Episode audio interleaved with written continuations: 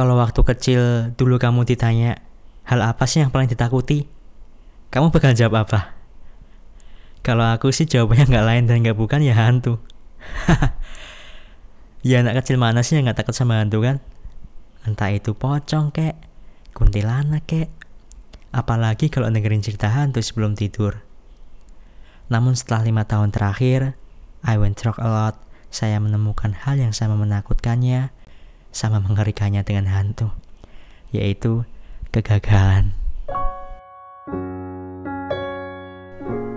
By the way, halo semuanya. Gimana kabarnya hari ini? Semoga harimu menyenangkan. Kalau harimu buruk hari ini, tarik nafas yang panjang. And trust me, everything will be fine. Everything will be okay. Perkenalkan nama saya Denke Himel. Saya akan menemani kalian semua di podcast ini selama 7 menit ke depan.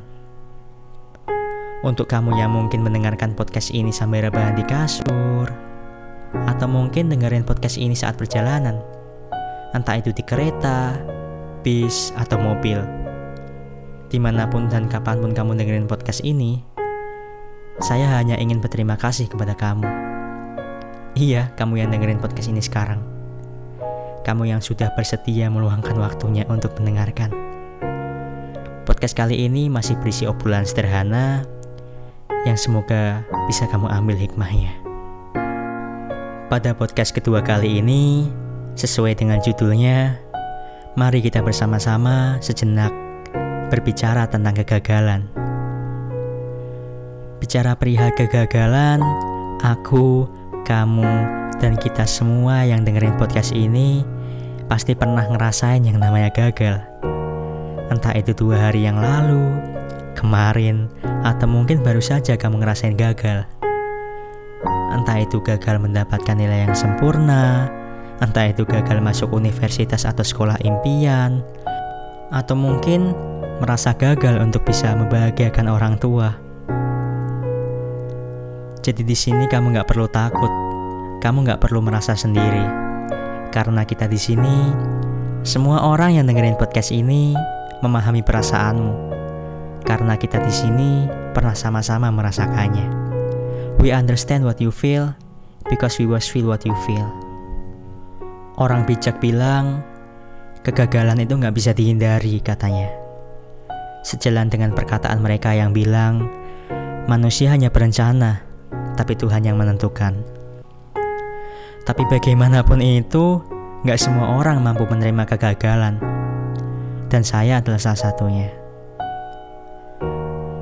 Belum lagi di era zaman sekarang, yang di mana setiap orang dengan mudahnya memamerkan pencapaian-pencapaian mereka di media sosial. Yang pada akhirnya kamu merasa minder, kamu merasa gagal, kamu merasa useless, kamu merasa iri hati dengan mereka yang sepertinya terlihat sempurna di media sosial. Belakangan ini, I just try to search, mencoba mencari tahu kenapa gagal menakutkan itu. Setelah melewati banyak hal, saya sadar kalau sebenarnya kita nggak takut sama kata gagalnya itu sendiri. Kita cuma takut sama reaksi orang terhadap kegagalan kita. Takut sama omongan orang, takut kalau dipandang rendah sama orang, takut kalau nggak bisa memberikan hal yang bisa dibanggakan untuk orang lain. Pernah nggak sih kamu udah ngelakuin apa pun mati-matian, siang malam, mencoba dan berusaha menjadi yang terbaik agar hasilmu maksimal.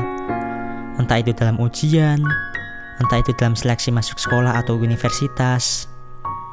Tapi ternyata hasilnya nggak sesuai ekspektasi kamu. Hasilnya nggak sesuai harapan kamu. Dan hal yang ditakutkan pun terjadi. Reaksi-reaksi orang terhadap kegagalan kita.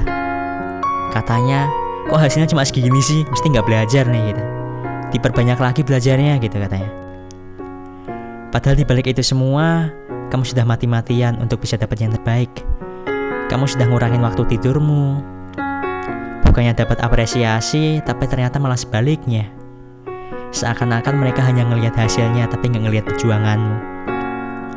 Dan kamu berpikir, apa harus berhenti berusaha? Karena pada ujung-ujungnya juga sama. Hey, it's okay. It's fine if you fail. It's fine if you don't get what you want in this time. Nggak apa-apa sedih, keluarin semuanya. Keluarin. Kecewa, nangismu. Karena itu tandanya kamu sudah melakukan dan mati-matian untuk menjadi yang terbaik. Kamu sudah melakukan yang terbaik untuk mendapatkan apa yang kamu mau.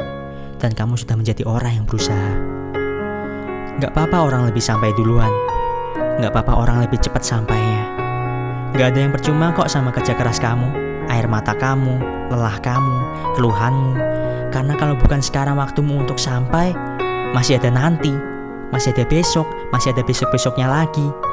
Dan di sanalah semua yang kamu tunggu akan terbayar. In this time, I just want to talk about my little bit story. Gue mau cerita tentang diri gue sendiri yang belakangan ini suka ngelihat orang lain terus. Suka ngelihat pencapaian orang lain terus. Padahal gue nggak sadar kalau gue nggak pernah ngelihat ke cermin gitu. Gue nggak pernah ngelihat diri gue sendiri yang udah berjalan sejauh ini. Dari kecil, dari SD, dari SMP, dari SMA. Gak ada yang pernah sadar kalau misalkan kamu sudah berjalan sejauh ini. Kamu yang sampai detik ini tetap melanjutkan dan tumbuh untuk menjalani kehidupan meskipun kamu gak banyak gak sukanya.